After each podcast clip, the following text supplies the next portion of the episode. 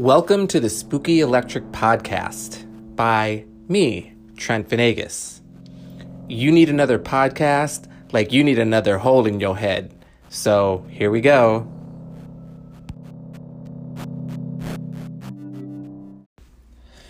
Okay, so it's time for another episode of Spooky Electric. And for this week's episode, uh, the subject, the subjects are ones that I've been kicking around for a couple of weeks now. The idea for this episode has been ruminating in my head for a little bit now. And the fact that um, pop queen Kylie Minogue has announced that she is releasing a new album and she has released a new single um, kind of makes this episode a little bit more um, timely. So, the subject matter or the subjects of this episode uh, is the British production team made up of Mike Stock, Matt Aitken, and Pete Waterman. Now, if you are familiar with um, Stock, Aitken, Waterman, PWL, the record label, um, or the British Motown, which was referred to as the Hit Factory in the late 80s, then you definitely know what I'm talking about. If you don't, then I think that a lot of uh, the information that I talk about will be new to you, hopefully interesting, and may inspire you to seek out not only the songs that I talk about in this episode, but the other songs that uh, this uh, production team has put out over the years. Now, um, I never really had a uh, sense of like songwriters and music producers for most of my music uh, enjoying life. Obviously, as a kid, you don't really pay attention to that kind of thing. Well, at least I didn't. Um, of course, I would. Um, you know, read the liner notes and learn the lyrics and look at the pictures. I may have noticed the song, the the the people who wrote the songs, but it wasn't something that really stuck in my head, except for um, two of my favorite artists when I was very young, Kylie Minogue and Rick Astley. They both um, benefited greatly from the production team of Stock Aitken Waterman and I did notice that all, most if not all of their songs were written by this team. And to be honest, a lot of the songs sound very similar. So that is part of some of the criticism that they got, but I will get down to that uh, in in a minute. A lot of what I'm talking about is kind of facty, and I'm kind of just going to be reading some information to try and just bring uh, you up to speed or to at least illuminate what I'm trying to convey with why I feel like these uh, this production team is so is so interesting and and and just great. So Mike Stock and Matt Aitken were the songwriters, and they partnered up with uh, Pete Waterman, who is was the producer and the investor. So he's the guy with the money. Uh, the trio had great success from the mid 80s into the early 90s, and uh, SAW, Stock Aitken Waterman, is considered to be one of the most successful songwriting and producing partnerships of all time. They scored more than 100 UK top 40 hits. They sold 40 million records and earned an estimated 60 million pounds, which translates to about $104 million. Uh, the team started producing underground club hits, but earned worldwide success with the mix of high NRG influenced music, um, with like romantic Motown sounding lyrics and Italo disco melodies. Their musical style was referred to as Eurobeat. Um, the the men met in January of, uh, or they met in in the early 80s, and in January 1984, after meeting um, Stock and uh, Stock and Aitken, Waterman asked them to work with him on his recently formed production company. So uh, Waterman had the money and he was putting together this production company and he asked uh, Mike Stock and Matt Aitken to join him and then they became their part their their little trio partnership. Um, high energy music um, was known at the time as like the fastest music in the world. This is where the 128 beats per minute like thing came from. It was very futuristic sounding. It was really fresh at the time and it was like the pop successor to disco which had died out in in the 70s and then rock took over, but then by the mid to late 80s that kind of dance pop music was coming back into vogue. Um, and it was referred to as high energy, and and uh, Stock, Aikman, Waterman were kind of like the innovators of that sound at the time. Uh, they had they wrote a song called "You Think You're a Man," which was recorded by uh, the drag queen Divine in 1984, and it was a massive hit. Um, they had produced uh, some more songs that were like making waves on the radio. And Pete Burns from Dead or Alive decided he wanted to work with them because he really liked the sound of the music that they were putting out.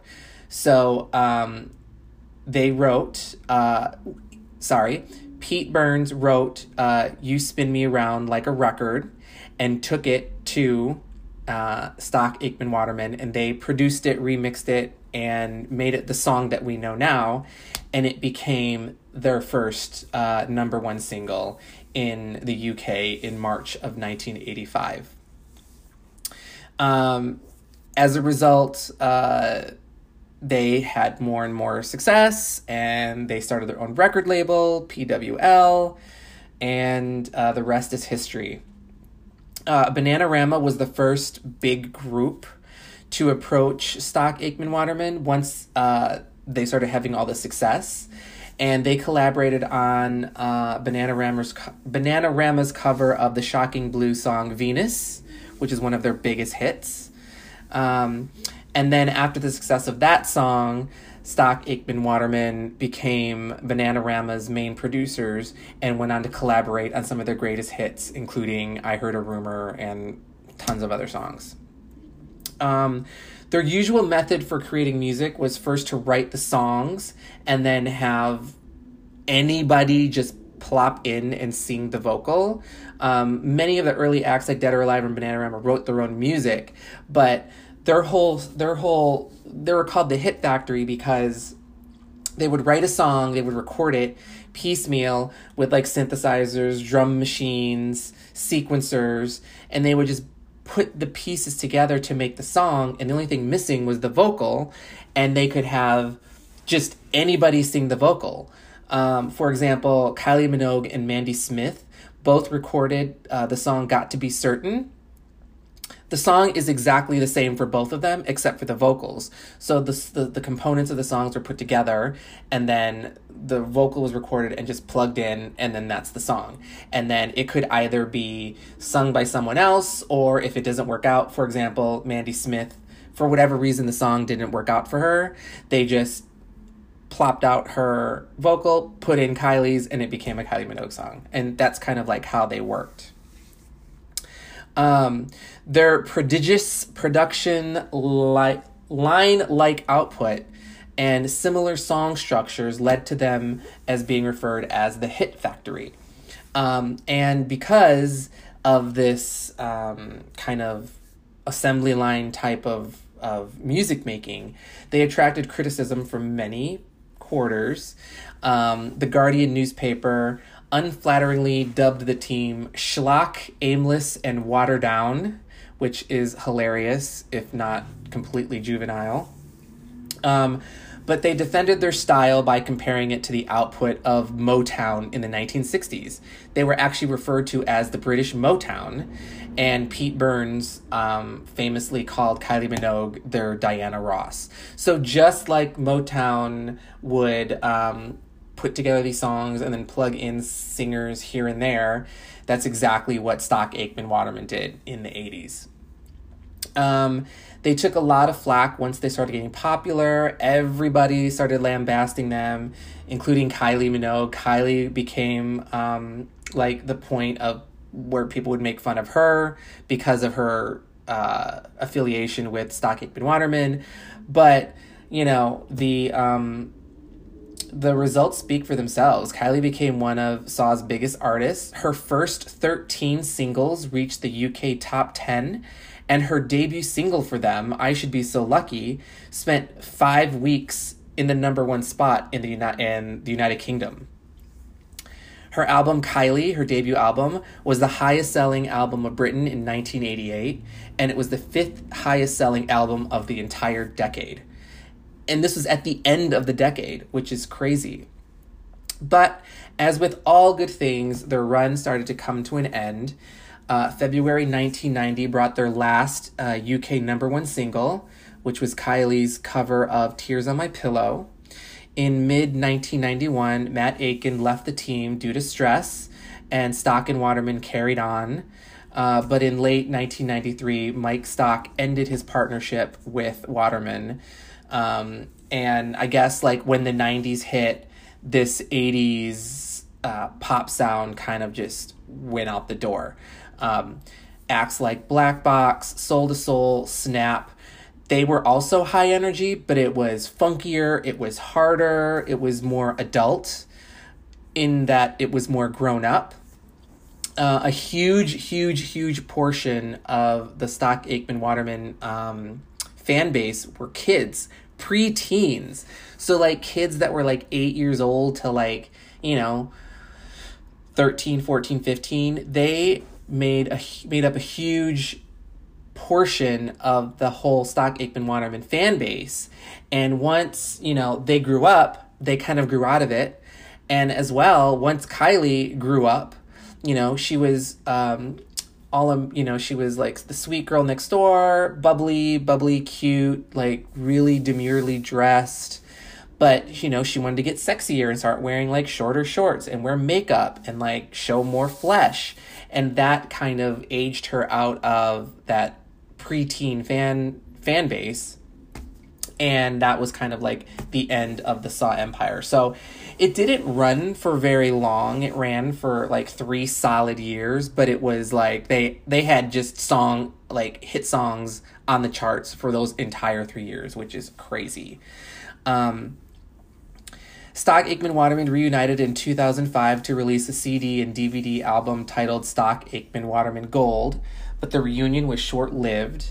And then in December of 2015, the guys made their return as a trio of producers and they produced a remix for Kylie Minogue's uh, Christmas song, Every Day's Like Christmas. So um, they hit it big and then they went away and now you know and then they recently came back to do a, a, fun remix for kylie which you know again one of their biggest stars. And i loved that they did that.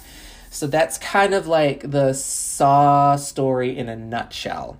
Now there's a documentary that was uh, produced by itv in in the uk that is uh, titled uh, the hit factory the stock aitken waterman story and it is available uh, for watch in full on YouTube.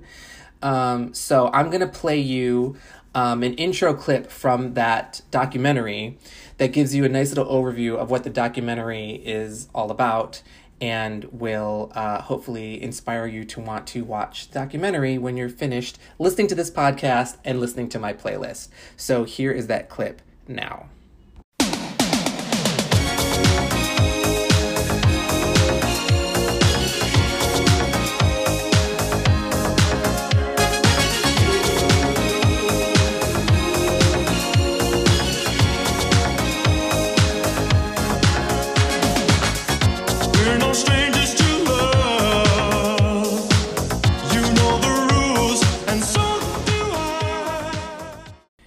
Okay, sorry, I had to do that. I had to throw in a Rick roll because obviously um, Rick Astley's song "Never Gonna Give You Up" is is now mostly known as that annoying song that Rick rolls and surprise surprises you when you're expecting to hear one thing, but you hear this instead.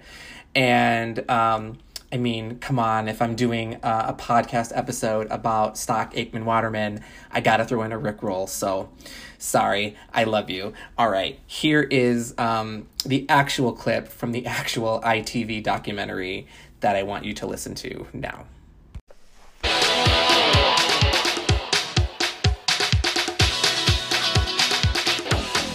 25 years ago, the powerhouse production team of Stock Aitken and Waterman launched their record label PWL and were at the top of their game. No one could ignore the success. They seemed to get up in the morning, in the afternoon, the team had written a hit. It was hit after hit after hit. It was like they had a gold wand and everything they touched just turned to gold. The year was 1987. They'd taken Mel and Kim to the top of the charts. We were living the dream, basically. It was brilliant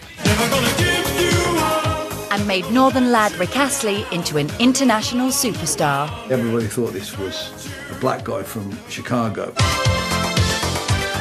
And soon a soap star called Kylie would help turn their hit factory into a brand of British pop that for the next three years would dominate the charts.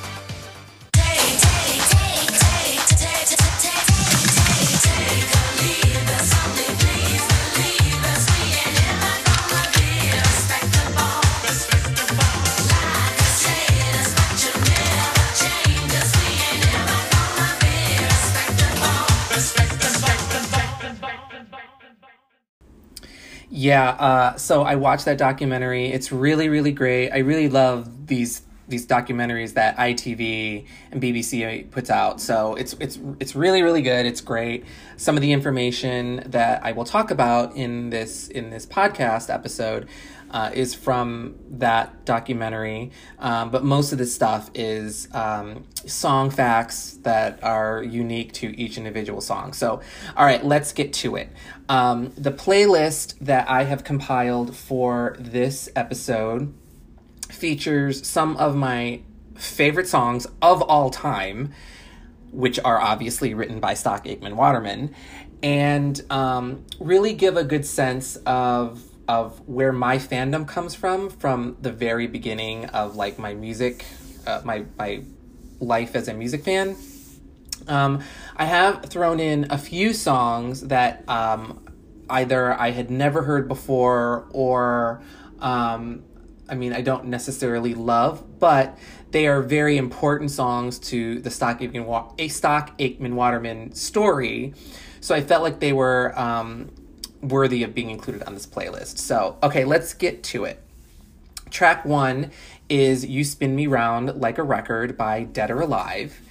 Um, it, it, it was from their 1985 album Youthquake. Uh, it was released as a single in 1984 and it reached number one in the UK on Mar- in March of 1985. It took 17 weeks to get to the number one spot. It was their first. It was the first UK number one hit uh, by the Stock Aitken Waterman production trio, and on the U.S. Billboard chart, it peaked at number 11 on um, August 17th of 1985. Um, you Spinning Around is one of the like best songs of the 80s. It is very, very famously um, the biggest hit that Dead or Alive ever had, at least to me, and I do think that that's true uh, here in the US. It's the biggest hit. It's the one that people most know about. The video was cool. Um, you know, Pete Burns, you know, he was very um, gender fluid and with the big hair and the makeup and the long fingernails. And it was very confusing to me as a child, but I gravitated towards it because I loved the song, I loved the visuals.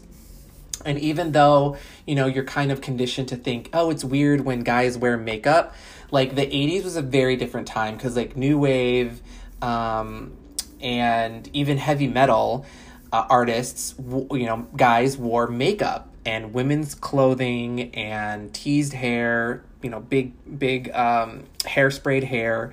So it kind of just fit into that whole thing that was going on in the 80s, and I loved it. Track two is Brand New Lover, also by Dead or Alive. It was the lead single from the band's third album, Mad, Bad, and Dangerous to Know. Um, the song was more successful in the US and in Japan than it was in the UK. In the UK, it only reached number 31. In the US, Brand New Lover peaked at number 15 on the Billboard chart. Um, and it's the band's second and last single to reach top 20. It, it spent two weeks at number one on the American Dance chart in December of 1986. Um, Brand New Lover, great song. Sounds very similar to You Spin Me Around, which is, I think, why I liked it so much, and was my first taste of why I think I like so many stock Aikman Waterman songs, is because they all sound, if not the same, very, very, very, very similar. Track three is The Locomotion by Kylie Minogue. The song was originally recorded by Little Eva in 1962, and it went to number three here in the US when Kylie released it. It was definitely my introduction to Kylie Minogue. Um, you know, she was a huge soap opera star in Australia, and she was very popular there. Of course, in the United States, we'd never heard heard of her. Um, but I immediately became obsessed with her debut album, Kylie. I loved every single song and would listen to that cassette tape over and over and over on a portable tape player that I had. Um, I, you know, I would go for you know rides with my parents, and I'd be in the back seat. I remember I'd be like on the floor with like all my cassette tapes and toys and my tape player on the seat, like spread out like a table. And I would, I just remember playing Kylie so much, like over and over and over again. We would go to church all the time, and I did not love that. But I would listen to Kylie on the way there, on the way back, over and over and over again.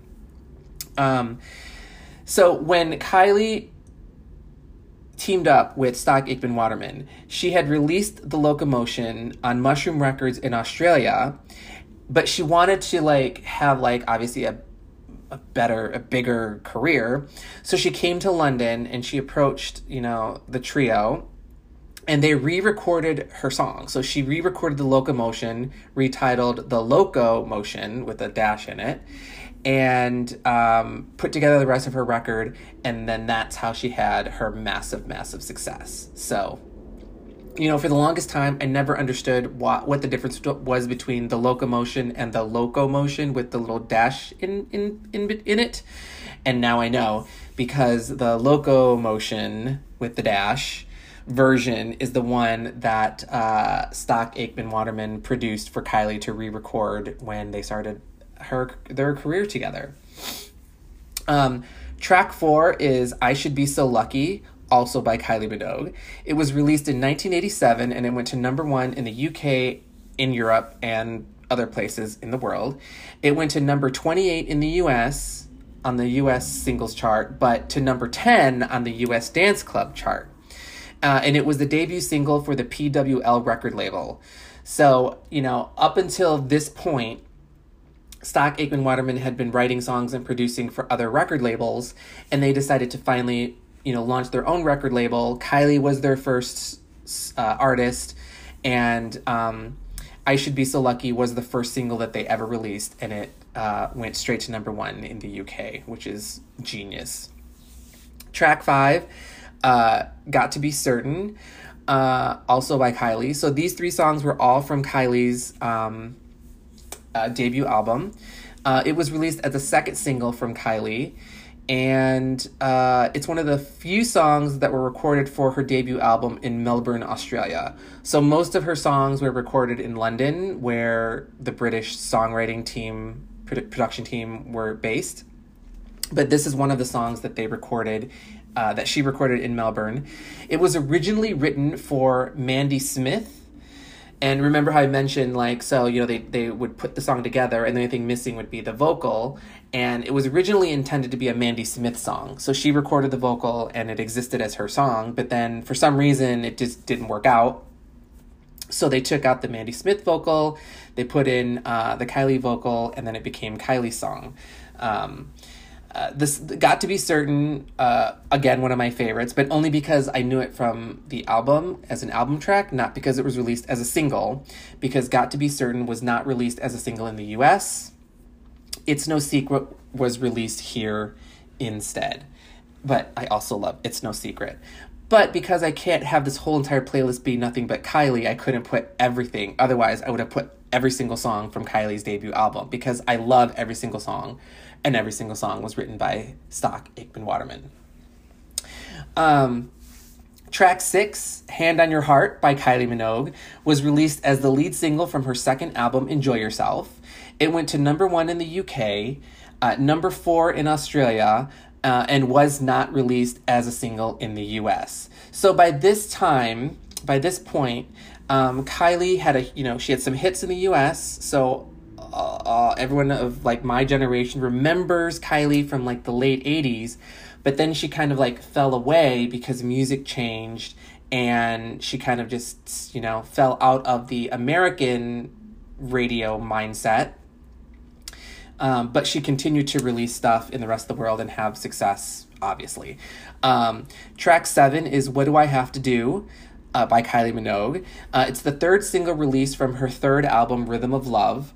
Uh, and it was a hit song in the UK and Australia. It was number six in the UK and number 11 in Australia. Um, but by this time, Kylie was pretty much not a presence uh, in American pop music anymore. It wasn't until she released her song Can't Get You Out of My Head in 2001 that Kylie Minogue had another hit in the United States. But, you know, as I was, um, you know, I was becoming a teenager in the 90s and listening to Paula Abdul. Of course, I was listening to like Nine Inch Nails and like all of that industrial harder stuff. But I never forgot Kylie. I never did. And while the rest of America forgot her, I did not. And I would go to Harmony House Records in Royal Oak, Michigan. And because that was the place that had like the best import records. So I would go there and I would get import records by Tori Amos. I would get import records by, you know, other, you know, 90s acts. And I would always check the Kylie Minogue section and she always had new records and new singles that were being released in England and in Australia, but were not being released here in the US. So I bought her records as imports. You know, they were a little more expensive, but worth it. So I have been a Kylie Minogue fan since the beginning for real. Um, and was ecstatic when she, you know, had her quote unquote comeback in 2001 with her Fever album and how massive Can't Get You Out of My Head was as a worldwide hit. So yeah, I've been a Kylie Minogue fan from the beginning. So, yeah. Um, okay, so those are the Kylie Minogue songs that are on this playlist. So, um, again, like I said, I could have filled this whole playlist up with nothing but Kylie Minogue songs, but there are other stock Aikman Waterman songs that we have to get to. So, track eight is Never Gonna Give You Up by Rick Astley. Uh, the song was released as the first single from Astley's debut album, Whenever You Need Somebody, in 1987. The song was a worldwide number one smash hit, initially uh, in the United Kingdom in 1987, where it stayed at the top of the chart for five weeks and was the best selling single of the year. It was so big, it, he knocked Michael Jackson out of the top spot when he like blasted to number one and like just stayed there for like five weeks. It topped the charts in 25 countries, including the United States. Um, so, you know, I loved the song back then. So, just like I loved Kylie's album, I loved Rick Astley's album. And he, his cassette tape was another one of those cassette tapes that I would play over and over and over again. So, like 1987, 1988, before I, you know, I knew anything about Paula Abdul, after my obsessions with like Madonna had cooled, Kylie and Rick Astley kind of filled that void for me. And it's just funny talking about it now because I just remember being such a little kid and being so into this music. But it's true, my age demographic at the time, you know, like 10, 12, 11, you know, 10, 11, 12 years old, we were the ones who were obsessed with this music. And which is why um, those uh, artists and the and this this production trio were so successful. Um, in more recent years, uh, Never Gonna Get You Up is famous for the Rick rolls that we all know about. Um, Rick rolling originally started by users on 4chan uh, in May of 2007, and the practice achieved notoriety on the internet and it increased in popularity after its use as a 2008 April Fool's joke by uh, various media companies and websites, including YouTube, which Rick rolled all of its featured videos on that day and websites, allowing people to think they were going to watch a music video and it was Rick Astley. Or think they were going to watch a commercial and it was Rick Astley. And it was always this song. Um, in in 2008, uh, the Macy's Macy's Thanksgiving Day Parade, um, Rick rolled the entire country when uh, a song perf- performed on a float promoting the Cartoon Network program Foster's Home for Imaginary Friends um, stopped and then immediately kicked into Never Gonna Give You Up. And then Rick Astley popped out of the float and lip synced his song on national television. It was genius. I absolutely remember when it happened and I loved it. So, and this was all before memes were a thing. Um, so, you know, the, the Rick rolling and you know Rick Astley's never gonna give you up predates all of meme culture in a brilliant interactive way. Um, not only did media companies Rick roll and surprise um, consumers, but like people would do it to each other, kind of like um, so I'm like, oh, like I'm gonna play you this one thing, like I was gonna play that clip, and then it turns out to be um, Rick Astley's never gonna give you up. Last thing about this song, I got to see Rick Astley in concert here in LA uh, a few years ago when he played the Troubadour, and uh, it was honestly a dream come true. Having been a fan of his for so long, getting to see him perform the song live. He sang it live. He played drums. Um, he came out after the show and he signed autographs and took pictures with every single person who stayed. He was so nice. Um, he signed my vinyl record. I have the his vinyl record whenever you need somebody. And he signed it for me, and we have a picture together. And it honestly was one of my favorite concert going nights. So, yeah, I love this song. I love Rick Astley. I love that Stock Aitken Waterman wrote and produced it. And that's why it's on this playlist. Track nine is Together Forever, the Lover's Leap remix by Rick Astley. Um, this was Astley's second and final number one song in the US. It reached number two in the United Kingdom. Um, and it did not get to number one in the UK because Kylie's debut single "I Should Be So Lucky" was number one at the time. So it's it's funny that um, Rick did not get a second number one because Kylie Minogue kept him from that number one spot with another stock Aitken Waterman song. That's kind of how it was at that time. There were so many stock Aitken Waterman songs that they were either you know going up the charts together or passing each other up and down on the charts, or they were blocking each other from the number one's position because they were all so popular at the same time. It's just it's just crazy. Um, Together Forever has been used to rickroll someone who knows about rickrolling.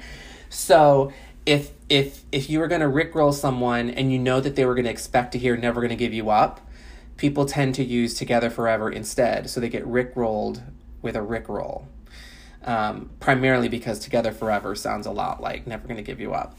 And the last thing I want to say about this is uh, many years ago now, when the Turntable FM um, website was active, where you could log on and like DJ your own songs in a in a room with with other friends. And I have so many friends from the turntable world that I'm still in contact with. And now that I'm talking about it, for sure, I have to mention I'm gonna do an episode a podcast episode on Turntable at some point, so stay tuned for that. But Together Forever was one of the my favorite songs to play when I was DJing on Turntable. Of course, I would play other songs like other great hit pop songs. Um, and of course, people love to play Never Gonna Give You Up because a lot of Rick rolling happened on Turntable. Um, and I think that's why um, I gravitated more towards the Lover's Leap remix of Together Forever because it was a little bit more fresh and unique than Never Gonna Give You Up. Um, track 10 and the final song from Rick Astley on this playlist is uh, Whenever You Need Somebody, uh, which uh, was the title track for his debut album. Uh, the song was originally written for an English singer called O'Chi Brown uh, and was released in November of 1985. Uh, it became a minor hit for Brown uh, in the UK singles chart, uh, but it peaked only at number 97. The single was, was later released in 1986 in the in the U.S. Um, and it, it hit number one in the dance charts, but it did not chart at all on the Billboard singles chart. Um, the song was later included on Brown's studio album released in 1986.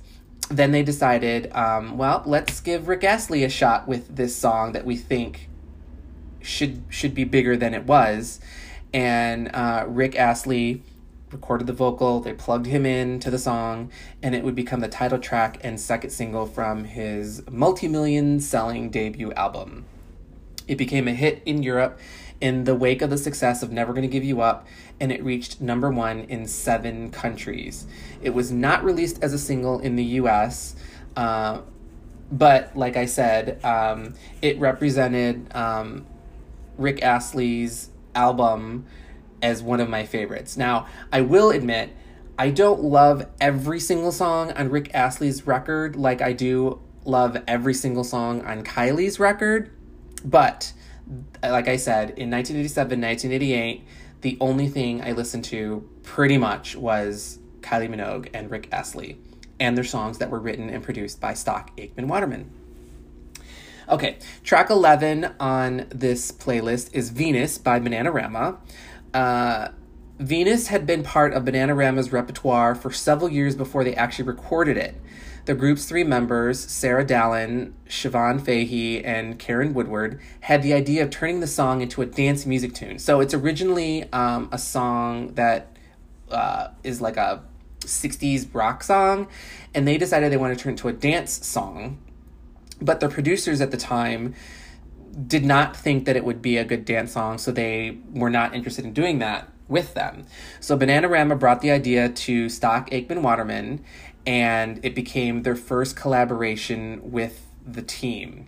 Um, you know, the guys, Stock Aitken Waterman, also resisted the idea because they did not think that Venus would make a good dance record, but the women insisted SAW relented, and uh, Venus peaked at number one in the United States, Australia, Finland, New Zealand, Switzerland, and South Africa, and it reached number two in Germany. It went top 10 in Australia, Belgium, Canada, France, the Netherlands, Norway, Spain, Sweden, uh, and it went to number eight in the United Kingdom and it topped the US Dance Disco chart for two weeks. So clearly, the ladies of Bananarama knew what they were talking about, and clearly, they were able to get Stock Aitken Waterman to use their magic to take their idea and make it a worldwide smash. Track 12 is I Heard a Rumor by Bananarama, so it's the second Bananarama song on this playlist. Um, it's from their fourth album, Wow, which was released in 1987. Uh, I Heard a Rumor peaked at number 14 in the United Kingdom, and it was one of their biggest singles in the United States, reaching number 4 on the US Hot 100. It was also a hit in nightclubs, reaching number 3 on the Billboard Dance Club Songs chart. Um, and Pete Waterman names I Heard a Rumor as one of his favorite songs. So, of all the songs that they've written and produced, um, I Heard a Rumor by Bananarama is one of his favorites. Track 13 is in Love with Love by Debbie Harry. It's uh, a 1987 song recorded by Debbie Harry of Blondie. It was taken from her second solo album, Redbird. I'm sorry, her second solo album, Rockbird, and was released as the third single from that record. Lyrically, the song is said to be a sequel to Blondie's Heart of Glass, according to Debbie Harry. The song was released on May 9th, 1987, and was to date her only solo single to reach number one on the US dance chart. The US single version of In Love with Love was remixed and produced by Stock Aitken Waterman. Track 14 uh, is Nothing's Gonna Stop Me Now by Samantha Fox. It was released as the first single from Samantha's uh, eponymous second album, Samantha Fox, in the spring of 1987. The single became Samantha's third and final top 10 single in the United Kingdom, uh, and it peaked at number 8 uh, in June. In the United States, the single was released in the fall of 1987 and reached only number 80 that October. But it was a top 10 hit in Europe and it reached number 22 in Australia. Um, I believe Stock Aitken Waterman produced other Samantha Fox songs, including um, again, these these these artists released multiple or more than one song produced by Stock Aitken Waterman because they they were so prolific and they were so you know almost guaranteed to be hits. So again, that's why there are multiple songs uh, by the same artist on this playlist because some of my favorite artists released multiple songs that were written and produced by Stock Aitken Waterman. But this is the only song um, by Samantha Fox that I was that I was able to include on this playlist. Track 15 is This Time I Know It's For Real by Donna Summer. It was released by it was recorded by Donna Summer and released in February on February 13th, 1989 as the first single from her album Another Place in Time. The whole album was written and produced by Stock Aitken Waterman, and although Donna Summer did have a hand in writing the song, um, it was a worldwide smash. It became Summer's biggest hit in the UK since the 1970s, during which time she had been the most popular female disco artist, um, reaching number three and spending a total of 14 weeks in the top 75. Longer than any of her other singles in the UK. It reached number seven in both the US and Canada. It was certified gold, and it was her 14th and final top 10 hit as well as the last top 40 hit of Summer's career. So it's kind of like the end of her music career, but it was a resurgence because she had such a huge uh, career in the 70s as a disco queen, and then she was able to kind of reinvigorate and return to the top of the charts at the end of the 80s um, as uh, you know a dance pop artist. Track 16 is That's What Love Can Do by Boy Crazy. It was released in 1991 as Boy Crazy's debut single. Uh, the song did not become a hit. It peaked at only 86 in the UK.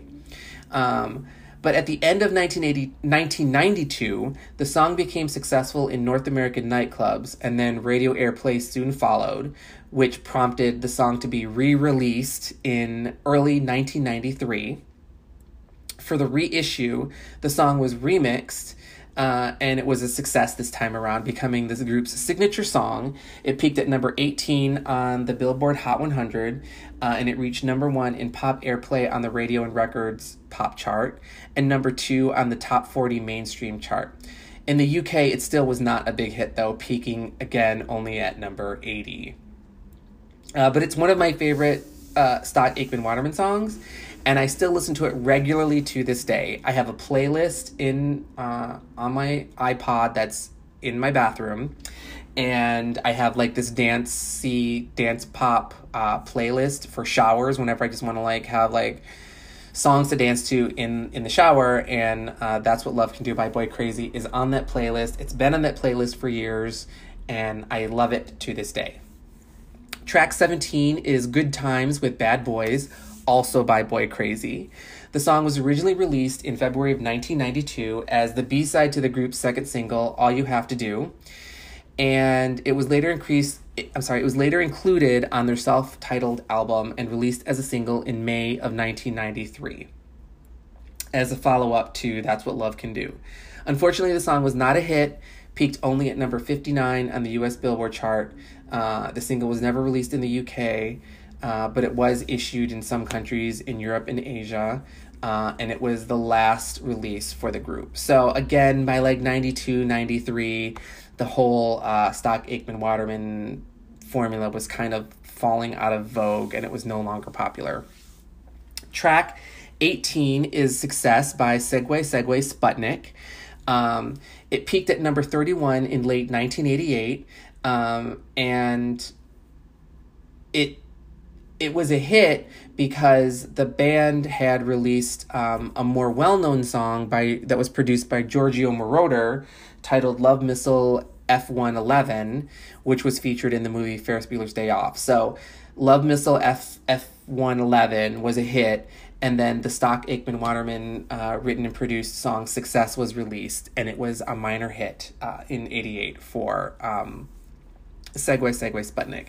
Now, again, this is a song that I didn't necessarily know or I don't necessarily love, but it's kind of integral to the whole Stock Aitken Waterman story, so I felt like it was important to include it here. As well as track number 19, You Think You're a Man by Divine.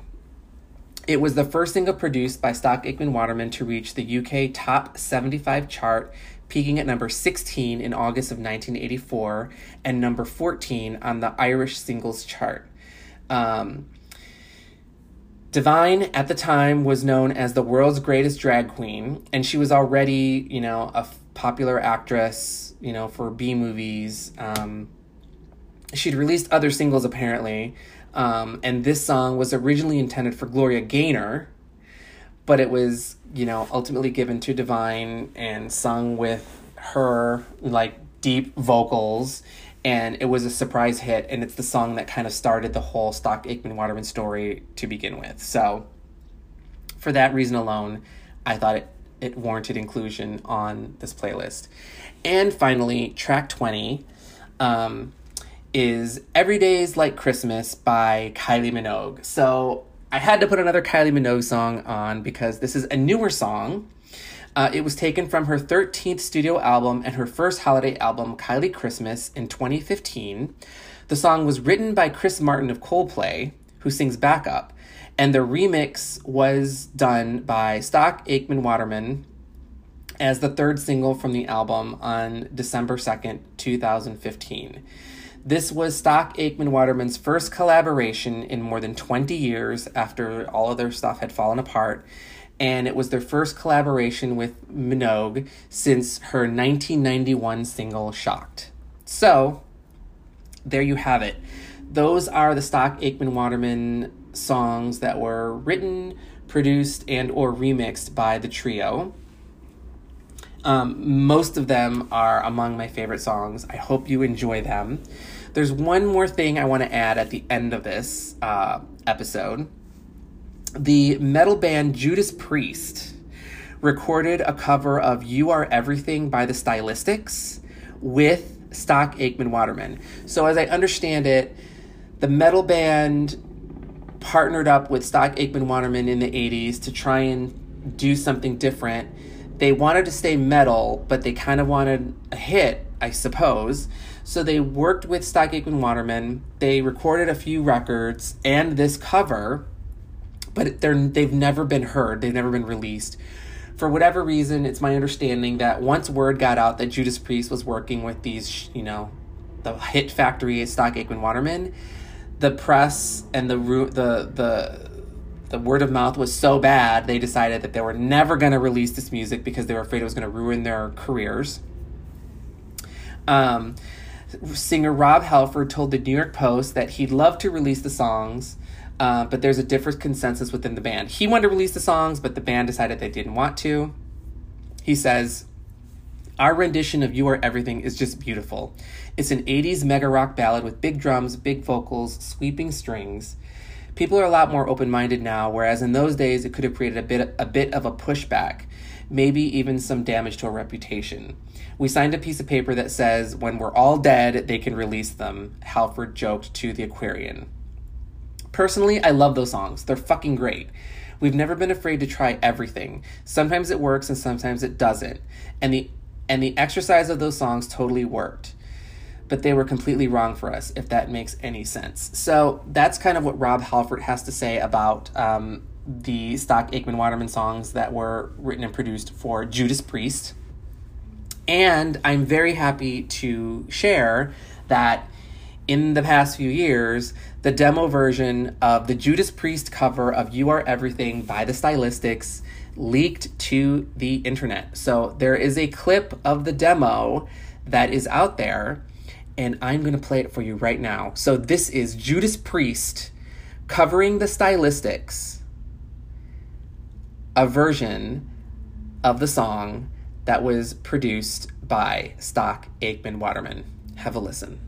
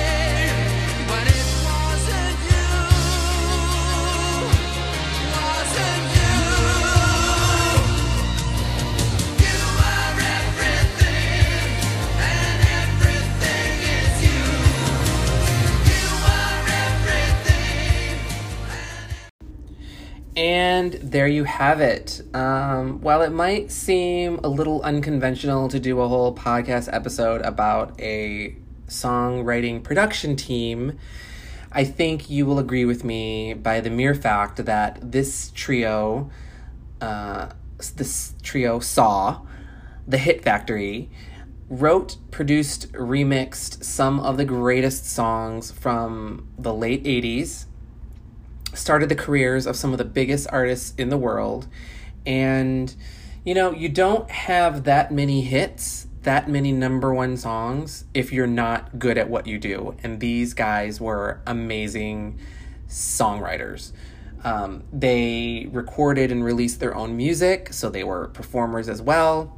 Clearly, they were genius businessmen, starting their own production company and their own record label to much success. So, so like I said, yeah, I've been I've been um, kicking around this idea for a few weeks now and putting together some of my favorite stock Aitken Waterman songs.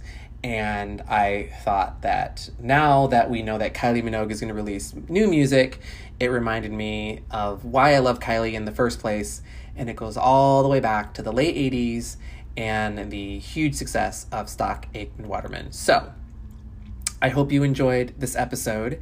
I hope you will enjoy the playlist that uh, is now available for your listening pleasure on Spotify. And uh, if you have the time and you are still interested in learning more about Stock Aitken Waterman, go to YouTube and search for The Hit Factory, the Stock Aitken Waterman story. Uh, it's about 46 minutes long. It's a great ITV produced documentary about the production team. And that's all I have for you this week. You have a great week, and I will be coming at you next time.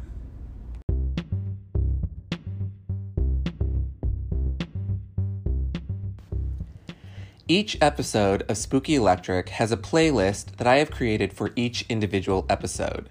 The playlist can be found on my Spotify account, Trent Venegas, in the playlist folder titled Spooky Electric. The playlist track listings are listed on the Spooky Electric Instagram at Spooky Electric, where the O's are zeros. SP00KYELECTRIC.